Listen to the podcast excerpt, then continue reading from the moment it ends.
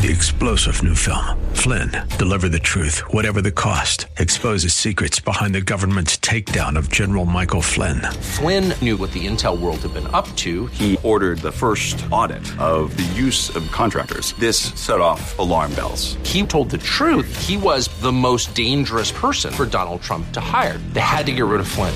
Flynn, deliver the truth, whatever the cost. Available now. Watch it today. Go to salemnow.com. Salemnow.com. You want answers? I think I'm entitled. You want answers? I want the truth! You can't handle the truth. Let freedom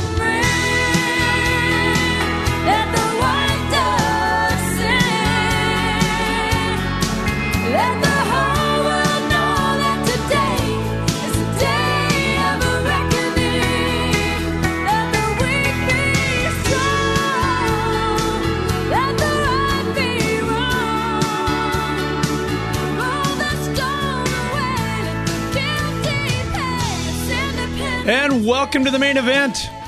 I am Scott McAfee. I'm with Don's Bikes of Rialto and Redlands, and I'm filling in for Ed Hoffman this week. Ed is on vacation. He'll be back next week. I do need to make my normal disclaimer, and that is that I am not a professional radio talk show host. I just sound like one. Actually, the fact of the matter is, I'm just a regular person, just like you, but I'm very politically incorrect, and I have a big fat mouth, and I'm not afraid to use it, which of course makes me the perfect fill in host for Ed. But before we get down to business, I need to point out the founder of the feast, the main sponsor of the show, and that, of course, is Wholesale Capital Corporation, your direct mortgage lender. WCC is based in Southern California with offices all over the area. If you're interested in getting involved with any of the fantastic opportunities that are real estate and you need financing, call Ed at 855 640 2020. That's 855 640 2020, day or night, 855 640 2020. If you want to get in touch with Ed and you don't want to talk on the phone, find him at WCCLoans.com where he has all kinds of mortgage information just for you. And if you want to apply for a loan right away, go to the Loan Center tab and click on the Apply Now button. Or if you'd like to email him first, click on the contact page, fill out the form. It goes directly to Ed and his team. If there's any part of the main event that you want repeated, go to edhoffman.net and click on the podcast page. You can all and listen to it on demand anytime. You can also get the main event podcast on SoundCloud or iTunes. You can download it on your iPad, your iWatch, your eyeballs, your iPad, your MaxiPad, whatever works. Be sure to connect with the show on social media. Follow Ed on Twitter at Ed Hoffman, where he tweets about current events all long, all week long, and like the show on Facebook at facebook.com slash the main event Ed Hoffman. Joining me in studio is my co-host, Jody Swan, aka that conservative girl. Jody, welcome back to the show. Thank you so much for having me. Yeah, you had a good time last time. I sure did. Excellent. Well, I thought we would start off the show with a little bit of political trivia. You ready? I'm ready. All right. True or false? Elizabeth Warren authored a cookbook called Pow Wow Chow. True or false? I'm going to say false on that one. the answer is you're wrong. It's true. It is. I, I didn't make that up, No. which is so ridiculous. Yeah, she authored a cookbook called Pow Wow Chow. I looked it up. No. Actually, last, yeah, no, it's true. I thought about getting it for you for Christmas. you know, you're a mom of four. You got one on the way.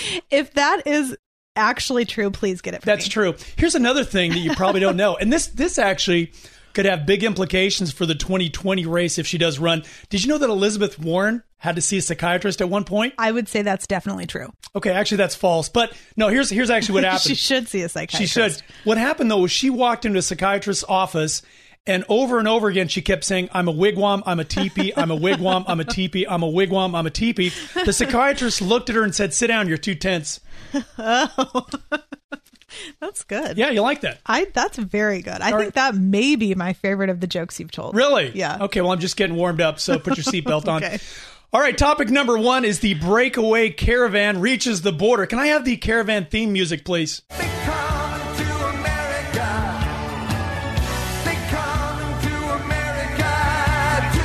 Yeah, they are. They're coming to America. And today, as a matter of fact, amid President Trump's vow to keep the huge Central American migrant caravan from coming into the country, a breakaway caravan of several hundred arrived in Tijuana on Wednesday aboard nine buses.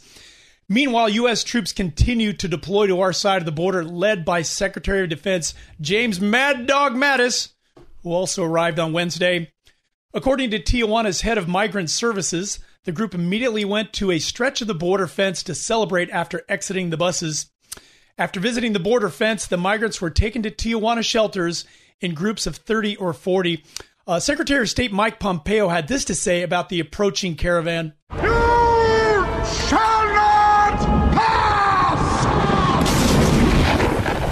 All right, that wasn't Pompeo. That was actually Gandalf the Grey from Lord of the Rings. But you get the idea. Uh, here's a news report from Fox's Trace Gallagher. You hear some of the migrants showing off for the news cameras. 350 migrants have now arrived at the border in Tijuana. Dozens of them scaled a fence and taunted Border Patrol officers. Others stood at the fence or hung out on the beach, but they want their presence known to both the Border Patrol and the media. Dura, papi. Puro dura, puro catracho. Jody, can you translate that for me? I've been told catracho means Honduran. So I mean, what are they going to say now? How can you say this isn't an invasion? They're they're coming at us with their flags of their home country. They're yelling, you know, slang. I'm Honduran. I'm Guatemalan. What what have you? This is an invasion. I mean, Well, I guess, and the, isn't the point of leaving it because things really stink where you came from? You know, you know what I mean? I mean, that's the point. I mean, if you really want to endear endear us, why don't you have American flags? Wouldn't that be a better approach? Yeah. Because at least we'd know that maybe you've got some patriotism there. You want to become an American. yeah, if it's so great, why aren't you leaving? Why aren't you holding the Mexico flag? Yeah. Right. Well, and here's the, the other thing. Apparently, they're going to a point on the border where there's like virtually no fence, right? They're, they're coming to California, of course. Mm-hmm. Yeah. So we're going to be stuck with them instead of Texas. I, I don't know. if Did you see any footage of this? Can you did you see the some of the video showing them at this section of the border? Yeah, I mean, when when they said they're they're taunting them, I mean that's accurate. They're Right. they're sitting there, you know, throwing signs up, and you know, what are you going to do? What are you going to do? Well, I don't. I mean, when I saw this stretch of the fence, though, I'm thinking, yeah, they pick the weakest part of the fence. I mean, I could climb over this thing, right? And that's a good point. I mean, that's why we need the wall. There's so many, and there we're lucky there's even a fence there at all because there's lots of stretches of the border where there's literally nothing. I mean, they have to cross over like a little pond that half the time is doesn't even it's dry, it doesn't have water in it. So it it's unbelievably easy for these people to enter the country. I'm also wondering what was the point of sending the military down there? I mean, what are they doing? You know what I mean? Well, And how did they not know that they were going to show up at this stretch of the fence? Can't we like track them with drones or something to see which way they're going? Yeah, I, I it could get bad though. I mean, and that's what I think they want the people that are funding this because it is being funded, you know, Oh, you to the so? tune of millions think- of dollars. Oh, okay, you know they're not coming over on their own, is what you're saying. No. Okay. Well, well, we all get it. I mean, look, the Dems have lost the middle class, and they need the votes, right? Mm-hmm. That's kind of the point. So we're going to change the whole demographic of the country to get the Dems in power for forever. Yeah, well, I mean, and if it does get ugly, that's what are they going to say? You know, Trump is evil. His administration is evil. They're shooting people. They're taking people into custody. They're separating families. Right. I, I think they're waiting for that photo op. You know, the one Mm-hmm. that has like the the uh, somebody from the military with a gun, and there's Mm-hmm. the crying woman with her children. Right. Absolutely, yeah. If they can find any actual women and children in there, I haven't seen any. In the pictures and the footage that I've seen, it's all like- men, like 35 and under. Like 90% of these people are men, 35 and under, able bodied, should have stayed in their own countries where they could easily have a, a job. It's ridiculous. I think there's like two or three women, but they could be guys in drag for all. I'm not really sure. Let's not assume their gender. Yeah, please. that's true. Um, as you probably guessed, someone had to bus in these people, organize them, and coach them. Um, here's more from Trace Gallagher's report. That many of these migrants are being coached by groups like Pueblos Sin Fronteras or People Without Borders, a Chicago based immigration advocacy group. In fact, even left leaning news organizations like the LA Times and Washington Post have reported that members of Pueblos Sin Fronteras are embedded with the caravan. And our sources tell us these types of groups are guiding the migrants. For example, Mexico has offered most of these people both asylum and jobs, and yet they continue heading north. Also, they could move toward the U.S. border in Texas, but instead they go the long way, hundreds of miles out of their way toward Tijuana, and that's because the goal is to get to California, to take advantage of the state's sanctuary laws and the benefits that go along with that. Of course, once thousands begin arriving in the next few weeks, sympathetic groups will be at the border to greet them. Comments? Well, I mean, there will be the sympathetic groups at the border, and I wonder what they will do, you know, when their daughter is raped or when, you know, their cousin is murdered or when they're related to a Kate Steinle. Yeah, I was going to say that's the part that doesn't get factored into this because I don't know what does it cost. You know, if we've got four or five, I don't know, eight thousand of these people, who knows how many people are actually coming across? What does it cost to like take care of these people for a year? I mean, we're talking 40, 50 grand. Well, and here's the thing too. If you think these people just organized by themselves and came here without any money or food or medical attention or water, you're silly. I mean, this this has been orchestrated. Like I said, to the tune of millions and millions of do- dollars. These people were brought here. You know, they they want the pictures of there being a scene, like you said, the military having guns and pointing at them at some lady in a, with a stroller. You know, who will probably be a plant. I haven't seen any actual pictures of, of you know women. The women who did have babies, most of them turned back. They were like, you know, this is too much. So Well, they, they, and you can spot the people that are with Pueblos Sin Fronteras because they're the ones wearing the suits and ties and carrying briefcase. in case you wondered. Uh, yet the liberal media continues to mock those of us who are threatened by this invasion. The president, along with his favorite TV network, were beating the drum on the looming so called invasion, as they put it. The programming on the caravan was propaganda. It was political campaign motivated propaganda. Trump is like a racist Paul Revere, you know, the migrants are coming, the migrants are coming. He keeps calling it an invasion. Yes, an invasion of strollers. He made news by ratcheting up the caravan scare talk and the troop numbers he believes are needed to meet this alleged threat. You know, here's the funny if if all these people coming across the border were going to vote Republican, Nancy Pelosi and Chuck Schumer would be there themselves with bricks and mortar. absolutely, right? They would Yeah. they would have this thing walled off in a New York minute. And and the people that want this, uh, in my opinion, are complete hypocrites. I mean, and here's the thing too, they don't want to be around it. I mean, I have literally seen whole cities, whole communities overwhelmed Great by illegal immigrants. I mean, I have to learn Spanish to be able to take care of customers in many cases. They're not interested in learning English. They're not interested in assimilating and becoming Americans, which is part of my problem with this whole thing. Uh, my father in law actually came from Mexico legally. Went through the system. At that point, you had to have a job. You had to have a sponsor. You had to take English classes. You had to take history classes. And he was proud to become an American citizen. Raised five conservative kids, by the way. Also, actually, five conservative girls and one conservative boy. Wow. Oh, that was pretty cool.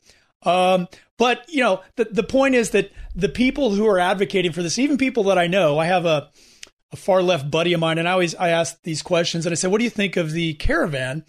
And he said, "Oh yeah, let him in." It's like, okay, let let him in. Well, why don't you house them then? Why don't you take in an immigrant? Well, exactly. I mean, because you assume that risk? He's not going to pay for it, Right. And and the funny thing is, he's such a hypocrite. The funny thing is, at one point, because he moved out of the area, by the way, and asked him, I said, "So you don't live around here anymore?" And he said, "This is his quote." He said, "Yeah, that area was getting a little too brown for me."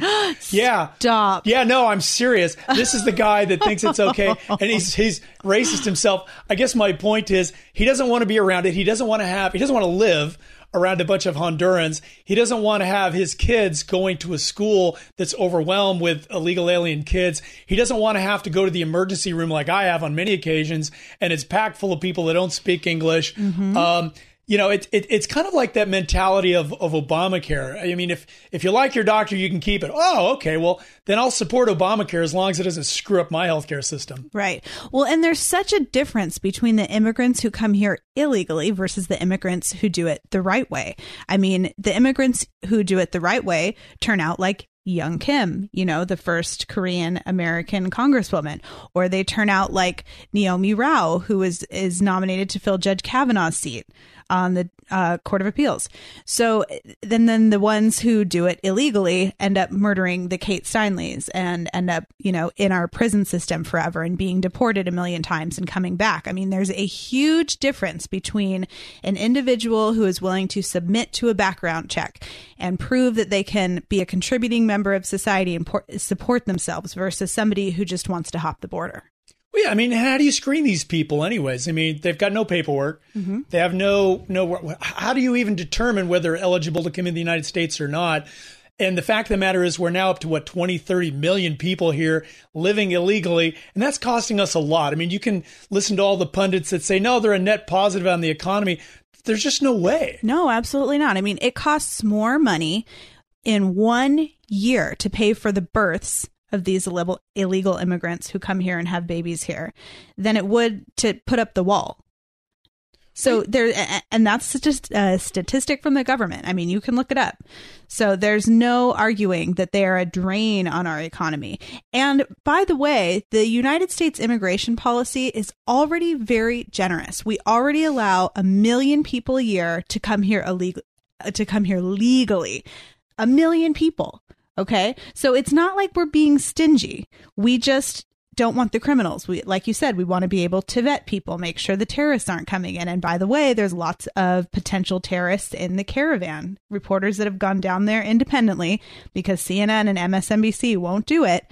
These independent reporters have found that there's people from um, Bangladesh, there's people from Africa, there's people from India, and those are terror hotbeds. Okay, so we can only assume that if you've come over here from Bangladesh, where there's a huge radical Muslim population, and you've infiltrated yourself into this caravan, why have you done that?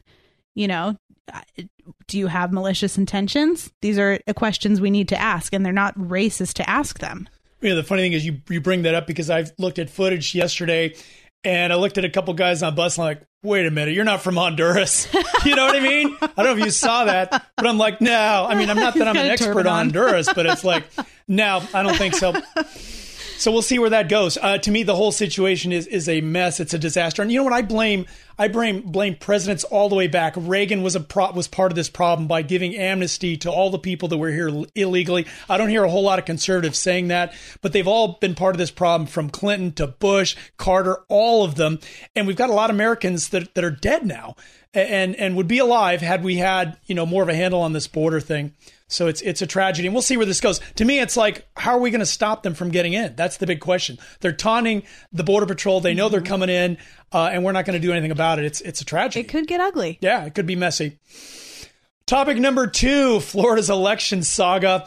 Uh, it's the year 2000 all over again as Florida is once again the center of contested elections for office. Incumbent Senator Bill Nelson and Democrat Party officials are looking to the courts to help them find votes to narrow the margin in Nelson's bid for reelection against Republican challenger Governor Rick Scott. Before the recount, Scott led Nelson by around 20,000 votes. Now it's narrowed down to about 12,000. Hmm, things that make me go, Yep. hmm. Meanwhile, more clearly organized efforts to alter to alter the election outcome include the Miami-Dade County. About 108 provisional ballots were eliminated because they were from individuals who had voted twice. That's kind of interesting. Maybe they have split personalities. Uh, across the state, 93 provisional ballots and almost 3,700 mail in ballots have been rejected by 45 counties, mostly because of mismatched signatures. When all is said and done, the total number of rejected ballots in Florida is estimated to be about 5,000. The federal judge who heard Bill Nelson's case has ruled that the voters who were, belat- who, who were belatedly notified that their mismatched signatures disqualified their ballots have until Saturday at 5 p.m. to correct the problem. And Palm Beach County gets a five day extension to finish counting their ballots. They can't get their act together, so they're getting like like a week to figure this out. But as always, the biggest problem child in Florida is Broward County, where a whopping 83,000 ballots mysteriously showed up after Election Day, supposedly because of a misprinted date on election forms. Here's a local Fox reporter in Florida with more details. We now know that the Democratic Party did, in fact, rally his supporters to make sure they get their mail in ballots fixed if there are problems and finalized before the deadline. The bad news for Bill Nelson is that they got the dates mixed up and they gave the wrong deadline, telling people that you've got until Thursday, November 8th. The election was Tuesday, November 6th. And the evidence for this is leading to the work of the Democratic Party of Florida, sending out these government forms, writing in the wrong date, effectively confusing people. This is something that seems to have affected voters specifically in Broward County and three other counties. All right, so here's the question of those 83,000 ballots that mysteriously showed up. How many, are, how many of them do you think are Democrat? Exactly. Like probably all of them. Yeah. I think Trump was right when he said, um, this is not incompetence. Like this, this is dangerous. This is, you know, these people are trying to steal an election. This is like full on fraud. Yeah. Here's another detail you can't make up. Also in Broward County, provisional ballot boxes were found in the back of an Avis rental car. you were the one that brought this to my attention. Uh, you want to talk about that for a sec? Sure. So Laura Loomer was actually the one who broke the story. Very good conservative investigative reporter who the media, of course, is very much against. Like Twitter won't verify her account or anything like that. She broke this story. Um, this happened last weekend. A Democrat, a, a man of color who had donated to uh, Andrew Gillum's campaign and who I think was working for the campaign because the research that I did, he's got pictures on his Facebook, you know, with Gillum with his arm around this guy. Anyways, he's from Fort Lauderdale, but for some reason rented a vehicle from Avis at the Fort Lauderdale airport and then returned it last Sunday uh, with ballot boxes, provisional ballot boxes, two of them in the back seat of the car. So this Avis employee looks in the back and he's like, uh, what do I do with this? Uh, tries to get law enforcement involved. They basically say, we don't care. We're not sending anyone out. Um, and then a GOP committeeman gets notified. And that's when law enforcement cares all of a sudden because uh, Richard DeNapoli, the the GOP committeeman, starts posting Facebook videos and uh, I'm sorry, Twitter videos and and pictures. Uh, so all of a sudden, it's getting some attention that these ballot boxes showed up in the backseat of a car mysteriously. That a, that a local Democrat had rented out. Why would you need to even rent a car if you live there? I guess there are certain circumstances where you might need to, but I mean it, it, that already is suspicious. Um, uh, yeah, so they're they're turning up everywhere. I mean, this isn't the first election where we have ballots turning up in the back of a car. No. Yeah, exactly. That happened in Al Franken's campaign as well. Who is primarily responsible for the debacle in Broward County? Well, it's their election supervisor, Brenda Snipes, no relation to Wesley, who, among all these other problems, was also caught counting provisional ballots illegally. Mm-hmm. Here's Florida Senator Marco Rubio on that. She decided to take 205 of them and count them on her own without submitting them the right way to this provisional to the canvassing board. When that was discovered, she said, "All right, I'll give it to the canvassing board." But she had already separated the ballots from the envelopes. They found 20 of them to be uh, invalid. But then th- there's no way to match the ballots to the envelope when you separate them. So then she submitted 205 votes to the state out of that batch. 20 of them, at least 20 of them, are invalid votes. Now she claims that they're not part of the count, which contradicts what her lawyer said a few days ago. So when someone that incompetent is sitting on thousands of ballots, we don't know how many they are, she's not regularly reporting them, of course we're going to be concerned about that. Well, Snipes is no stranger to attempts at rigging elections, and yes, that includes letting dead people vote. How come they allow dead Democrats to vote? Is my question. Last March, a judge ruled that Snipes has implemented a reasonable effort to remove the names of ineligible voters from the official list of eligible voters by reason of death or change of address. The ruling came in response to a 2017 lawsuit by the American Civil Civil Rights Union. In that case, Snipes was represented by lawyers from the groups Demos and Project Vote, both of which, interestingly enough, are funded by who else? George Soros. Despite all this, and everyone's favorite Floridian, Debbie Wasserman Schultz, a woman who's never had a good hair day, is standing by her woman. She's followed the process as Florida law proscribes, you know, and there's been absolutely nothing amiss that has been found by Rick Scott's own Department of State election monitors. The process is simply working. Gotta love Debbie. Maybe Debbie's defending Brenda Snipes because of what Snipes did for her in the 2016. Yes, there's more. In another lawsuit this May, a judge ruled that Snipes had violated both state and federal law in 2016 after she destroyed ballots in the congressional primary, which was just happened to help Wasserman Schultz, who won re-election by less than 7,000 votes against her challenger, Tim Canova. This case also exposed that Snipes' staff had opened ballots in private on election day 2016. But if you ask Brenda Snipes, she's the victim here. The lawsuits, as they are written, certainly cast aspersions on my character. And I've worked here for about 15 years. And I have to say, this is the first time that this office or I have been under such attacks. So uh, if we make mistakes, we own mistakes. You know, I hate to be rude, but Mama looks sketch.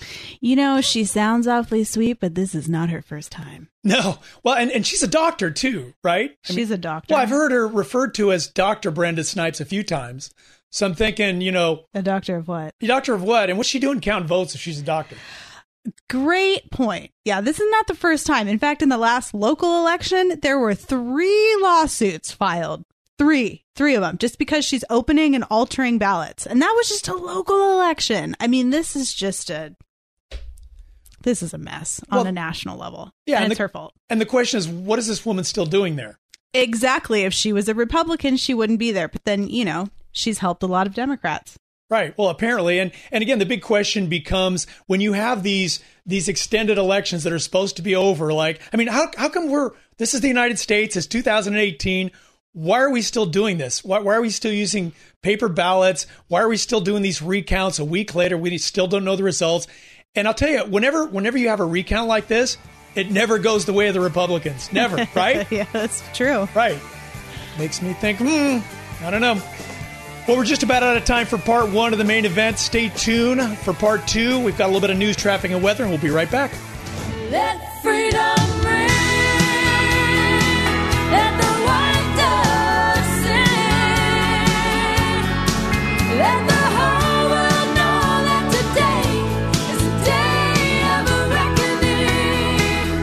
welcome back to the main event. I am Scott McAfee. I'm with Don's Bicycle Store in Rialto and Redlands, and I'm filling in for Ed Hoffman this week. Ed is on vacation. He will be back next week.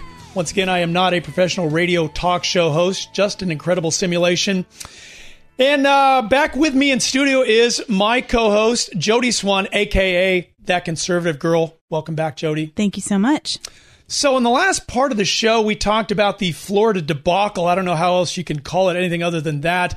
And we also talked about the fact that whenever there seems to be a recount, it never goes the way of the Republicans, does it? Sure doesn't. So here in the uh, in the next half of the show, I wanted to bring in an expert. So with us on the line is Ruth Weiss. She is the co-founder and vice president of the Election Integrity Project. They monitor elections throughout California. Ruth, welcome to the main event. Thank you so very much. Good. Well, thanks for coming on. And a couple of questions for you. Um, what you guys do, you observe polling places, you do monitoring to make sure there's no hanky panking going on.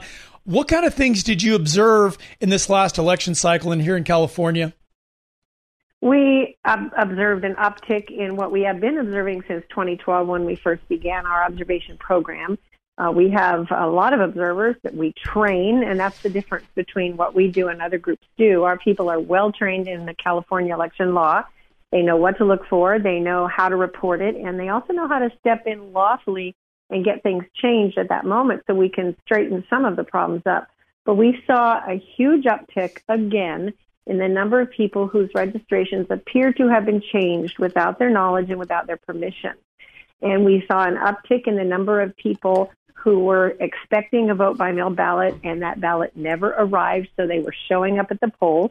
And all of those individuals then wound up having to vote provisionally. So we have mountains of provisional ballots with not enough time to really accurately evaluate them and count them.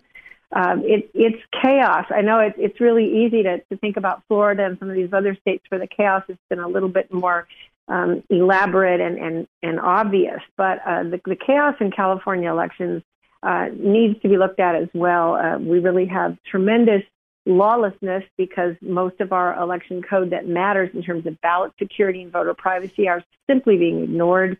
And then we have this push to get every single person to vote by mail, whether they want to or not.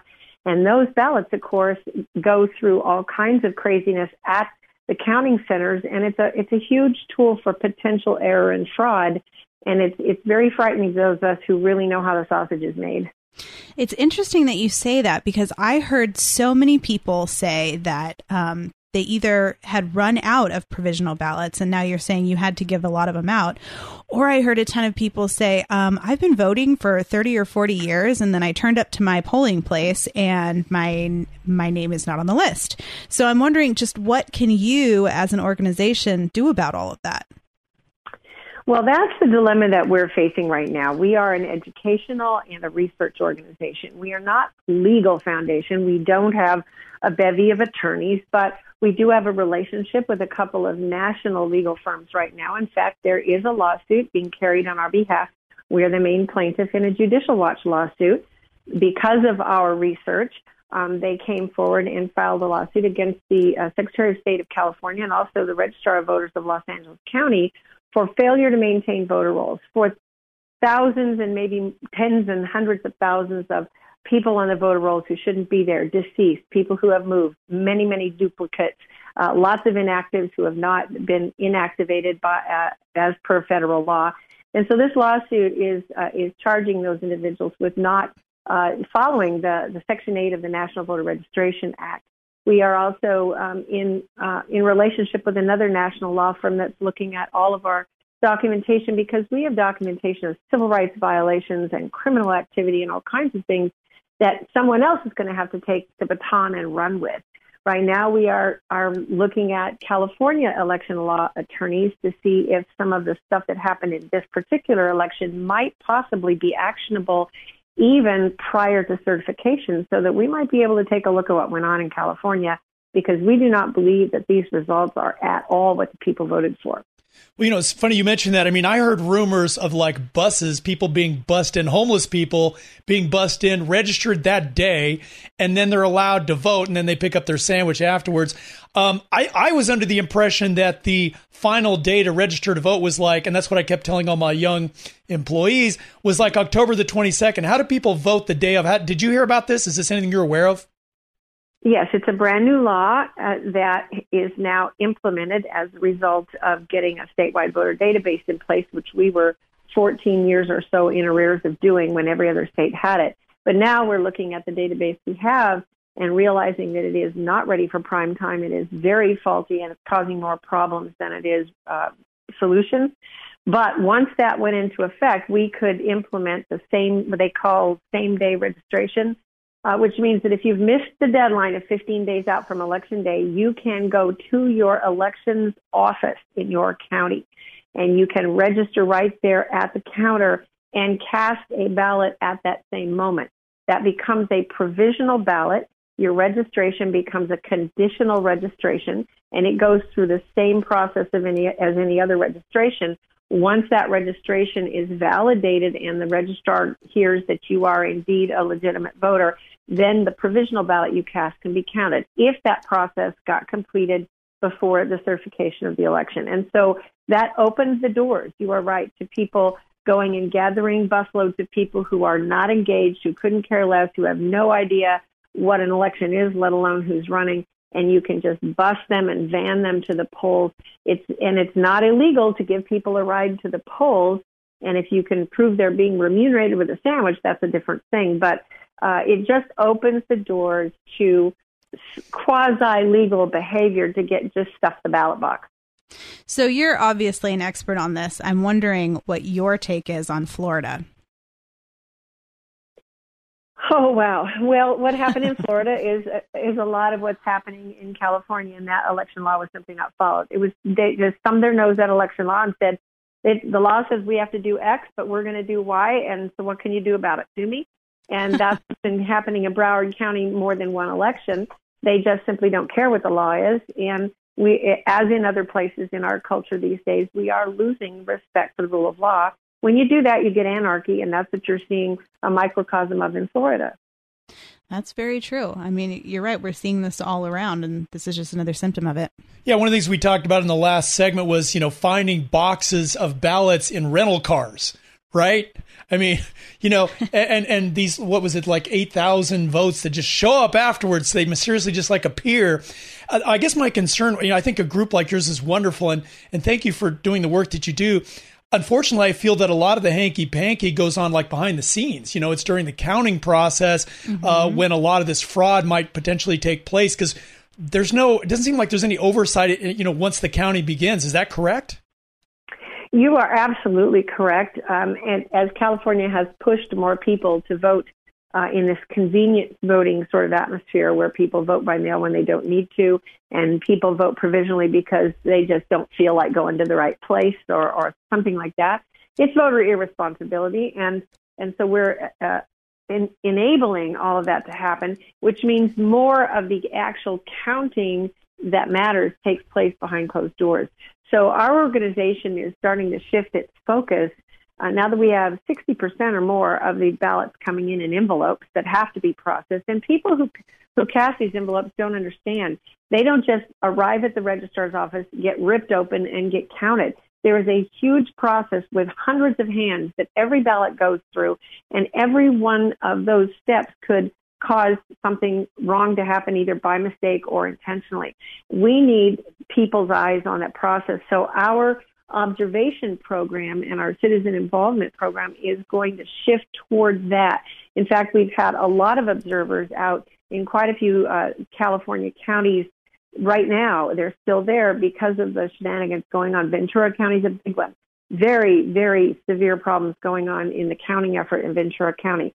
Uh, problems in LA County where we don't have as big um, involvement there, which we would like to do. San Diego County is stuffed with people uh, down there watching the count because every time a signature is allowed to go through that doesn't match, you know, that's a vote that gets through that, that cancels out someone else's legitimate vote. The, the vote count that we have now in California due to the number of envelope ballots is simply an approximation.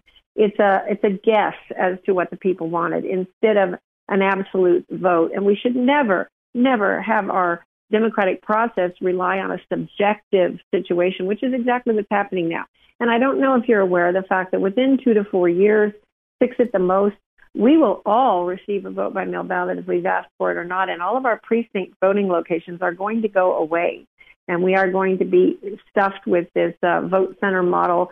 And, and I'm sure you don't have time to go into it now, but people need to look into that and realize what's happening and realize that even in that model, they do retain the right to vote in person, and they really should take advantage of that because that's the only vote that has the chance of being uh, absolutely counted the way you cast it. Final question for you What can be done to fix this problem? Oh, wow. You know, it, it's a big thing. We believe right now that we- we're not going to begin to crack the shell and solve anything without federal intervention. Uh, a lot of federal laws are being broken, and the DOJ has for 10 years refused to even attempt to hold any state uh, accountable to follow federal law. And so we are bringing attention to the DOJ and the DHS with respect to that. Uh, what hasn't been mentioned today that happens in Florida, happens in California, and a lot of other states is uh, an uncalculable number of people voting who are not citizens. And we need to get a handle on that. We need to have maybe a federal law in place to deal with non citizen voting because every single state has a law that says only citizens can vote, but they're not enforcing that in any realistic way. And California is the worst. And, and we incentivize uh, non-citizen voting, which is is hor- horrific for uh, for a, a culture and a democracy. So uh, it, it's very important for us to realize that right now federal intervention might be the first way to go. And uh, maybe this lawsuit that we have, if if we ever uh, get some results out of it, this might be the first thing as we're holding them accountable to a federal law. Uh, but that the citizens need to get behind what's going on.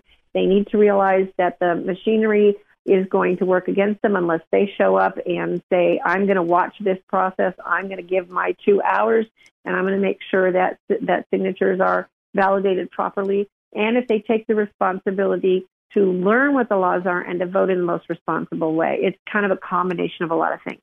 Ruth, thank you so much for coming on with us. How do people learn more about your organization? Our website is EIP, that stands for Election Integrity Project, EIP-CA.com. We have lots of information there, ways to sign up to get our emails there, uh, all kinds of research tools. So we encourage people to go to that website, EIP-CA.com, and do it often because content changes. I think you might be very surprised at what you see. Great. Thank you so much for coming on with us today. Thank you. All right, rolling into topic number three Hillary Clinton running again. Oh, boy. And Hillary's running again. Yes, Hillary Clinton will reinvent herself as a liberal firebrand and mount a third presidential bid in 2020. At least that's what her longtime advisor Mark Penn predicted in an op ed for the Wall Street Journal this week. Get ready for Hillary Clinton 4.0, more than 30 years in the making. This new version of Mrs. Clinton, where she runs for president in 2020, will come full circle back to the universal health care promoting progressive firebrand of 1994. Penn wrote, Hillary won't let a little thing like two stunning defeats stand in the way of her claim to the White House. Penn made an appearance on Martha MacCallum's show this week to elaborate. Don't underestimate Hillary's positioning to run again. She's got a 75% approval among Democrats. She's positioned herself with the core of the Democratic base. And I think she's going to sit back, see how this develops. If she does go, it will be because no one emerges as a clear front runner. It looks like the, the, the party is splintered in lots of different ways, and she can come in. You know, I don't know about you, but when I hear this, I think to myself, yes, God, please run the pantsuit wearing robot from hell one more time. No, absolutely. I mean, liberal firebrand, like the woman can't make it up a few steps without collapsing. Firebrand, really? yeah, bring it on. Bring it on, says Jody Swan. um, and I hope she shows up. And when she announced, I hope she shows up wearing that outfit that kind of looks a lot like my grandmother's couch. you know that one? Who she, I mean, she can afford a stylist. You would think she needs What- help. Here's a question I have to ask you as a woman. Yeah. Some of the times I see her doing appearances, she's not wearing any makeup. I mean, what's up with that?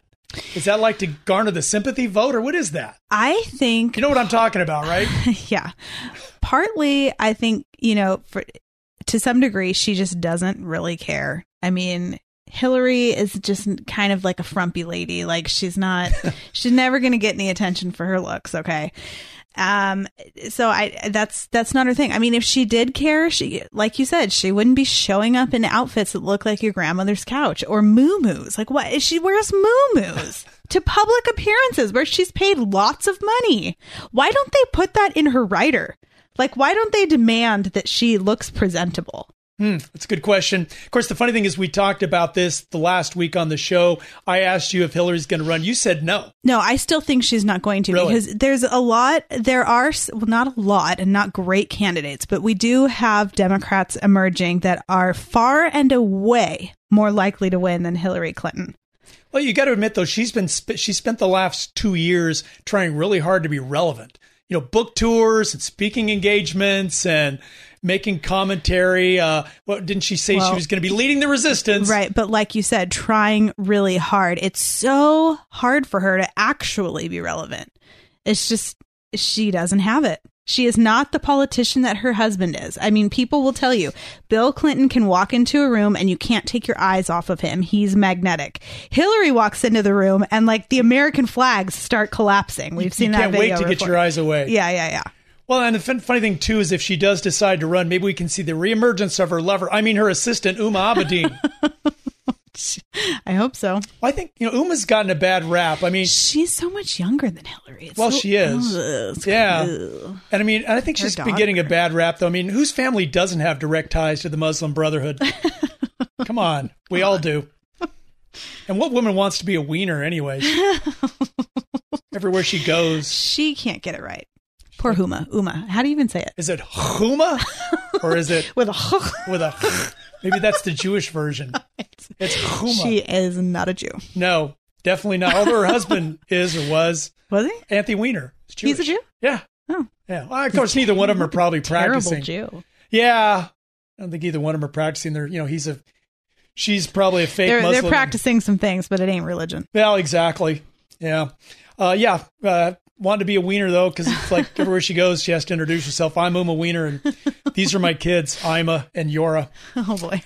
Uh, dozens of Democrats are already said to be considering running for president in 2020, with the frontrunners being Joe Biden, Elizabeth Warren, Cory Booker, Kamala Harris, and Ted Cruz's Senate opponent, Beto O'Rourke.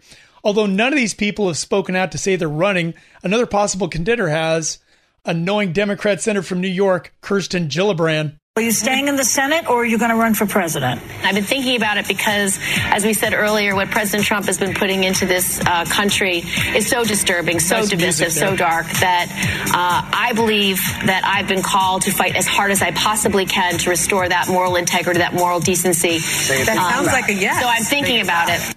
Hmm. Moral integrity, moral Yeah. decency. There's a few people uh, missing off this list. Alec Baldwin wasn't on the list, right? nope. Uh, also, Michael Avenatti. We were talking about him. I wonder why. yeah, I mean, I think he could really swing the felon vote. didn't didn't he? He got arrested this past week. Sure did. Yeah, on uh, domestic abuse. Yeah, he's beating people. Right. So didn't he like send out a tweet about something like that earlier? He sent out a tweet in September, Okay. and let me tell you, it has not aged well. In September, here's what Michael Avenatti had to say Donald Trump, Lindsey Graham, Chuck Grassley, and all of the other GOP misogynists in the U.S. Senate can attack me all they want. I will respond in kind and then some. These old white men still don't understand that assault victims and women deserve respect and to be heard. Nice. Do we have a clip on Avenatti? I have never struck a woman. I never will strike a woman. I have been an advocate for women's rights my entire career, and I'm going to continue to be an advocate. I am not going to be intimidated from stopping what I am doing. Hmm. That wasn't a canned statement. I've never. That's pretty bad. one. Well, not, there was another comment that he made, something to the effect of sh- uh, "She hit me first. Yeah. so how do you reconcile those two statements? He is kind of an idiot. I mean, he says these things, and even you know when he's representing his clients, he you just you can't believe him. How about maybe an Avenatti Stormy Daniels ticket? Have her on the VP spot. Ticket or movie? Well, it could be both, actually. which which it brings me to another point. I mean, I've got a good um, bumper sticker for a Stormy campaign. Oh boy. Well, you know, Hillary's was "I'm with her," Uh-huh. right? So if you're Oh. a Stormy fan, you could have "I've had her" on a bumper sticker. All right. Um, if Hillary does run against Trump and loses, I wonder if we'll hear the same old excuses again.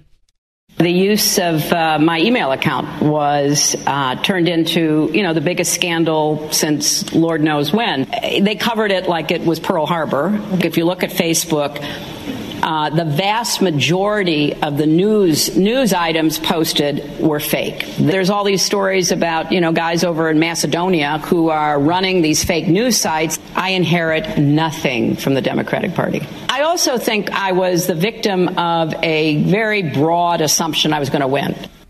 Yeah. yeah. You lost because you're an awful candidate, you have no personality, and you have no soul. Yeah, it's interesting to me that she thinks like five guys in Macedonia behind like a you know a laptop that's 15 years old influenced the election, but 20 to 30 million illegals didn't. Yeah, exactly. Plus the fact that she had so much media in the tank for right out of the gate for free, which gives you like a 10 point advantage, I think, Yeah. right out of the starting gate. Yeah, yeah.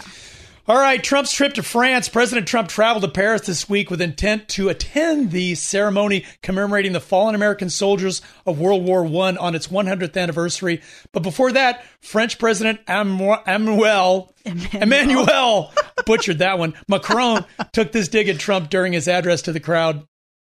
Address. Patriotism is the exact opposite of nationalism. Nationalism is a betrayal of patriotism by saying, our interests first, who cares about the others? We erase what a nation holds dearest. Do we care what Pierre Le Pew has to say? Pepe Le Pew. No, absolutely not. And you know, the irony is that people on the left are me, me, me, me, me about everything. Okay. I want the right to kill my own child. If I'm a man, I want the right to go in the women's bathroom and then, you know, little girls can be molested. But then it comes to something like nationalism and it's like, no, no, no, no, no, no, no. We can't have any pride in our own country. What the which heck? Which explains why the big fat mess that uh, France is in right now. Exactly. Who's that character from Beauty and the Beast? Is it the candle it the that has candle? the French accent? I can't. I cannot take a man seriously speaking French. Okay, like that's not sexy. Oh, good for you. It's very beautiful when a woman does it, but when when Macron does it, I just it it ruins everything.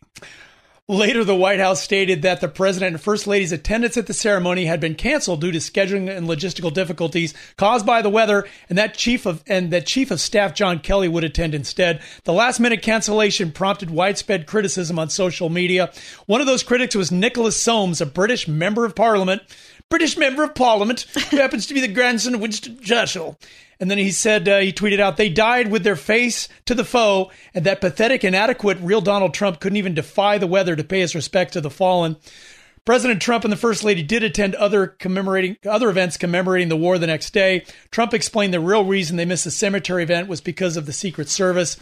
And uh, Trump's comment on this was Where is it? It's here somewhere.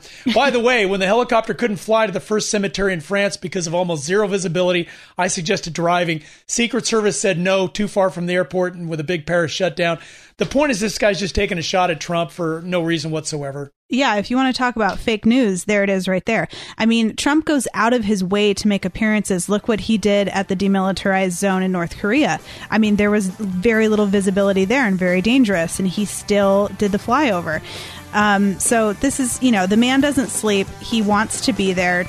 Fake news. Everybody's saying that he didn't want to be there. Well, that's just about a wrap for part two of the main event.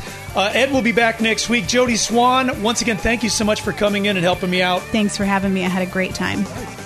The views expressed on this program are of Ed Hoffman and his invited guests and do not necessarily reflect the views or policies of Wholesale Capital Corporation. WCC is licensed by the California Bureau of Real Estate. Broker license number 011477747 NMLS 9873 and California Finance Lenders license number 603K610. Also licensed in Arizona by the Arizona Department of Financial Institutions. MB number 0937346. Three star general Michael J. Flynn, head of the Pentagon Intelligence Agency, knew all the government's dirty secrets. He was one of the most respected generals in the military. Flynn knew what the intel world had been up to. He understood its funding. He ordered the first audit of the use of contractors. This set off alarm bells. The explosive new documentary, Flynn, Deliver the Truth, Whatever the Cost, and covers the facts behind this scandal. Flynn told the truth. He was the most dangerous person for Donald Trump to hire. I find out the worst enemy that I'm going to face in my life is right here in America. They took my assessment and they wanted me to change it. And I was like, I'm not changing it. They had to get rid of Flynn. With in depth interviews, archival footage, and never before seen personal records of the man behind the headlines. I just felt like I was drowning. Flynn, Deliver the Truth, Whatever the Cost. Available now. Watch it today. Go to salemnow.com. Salemnow.com.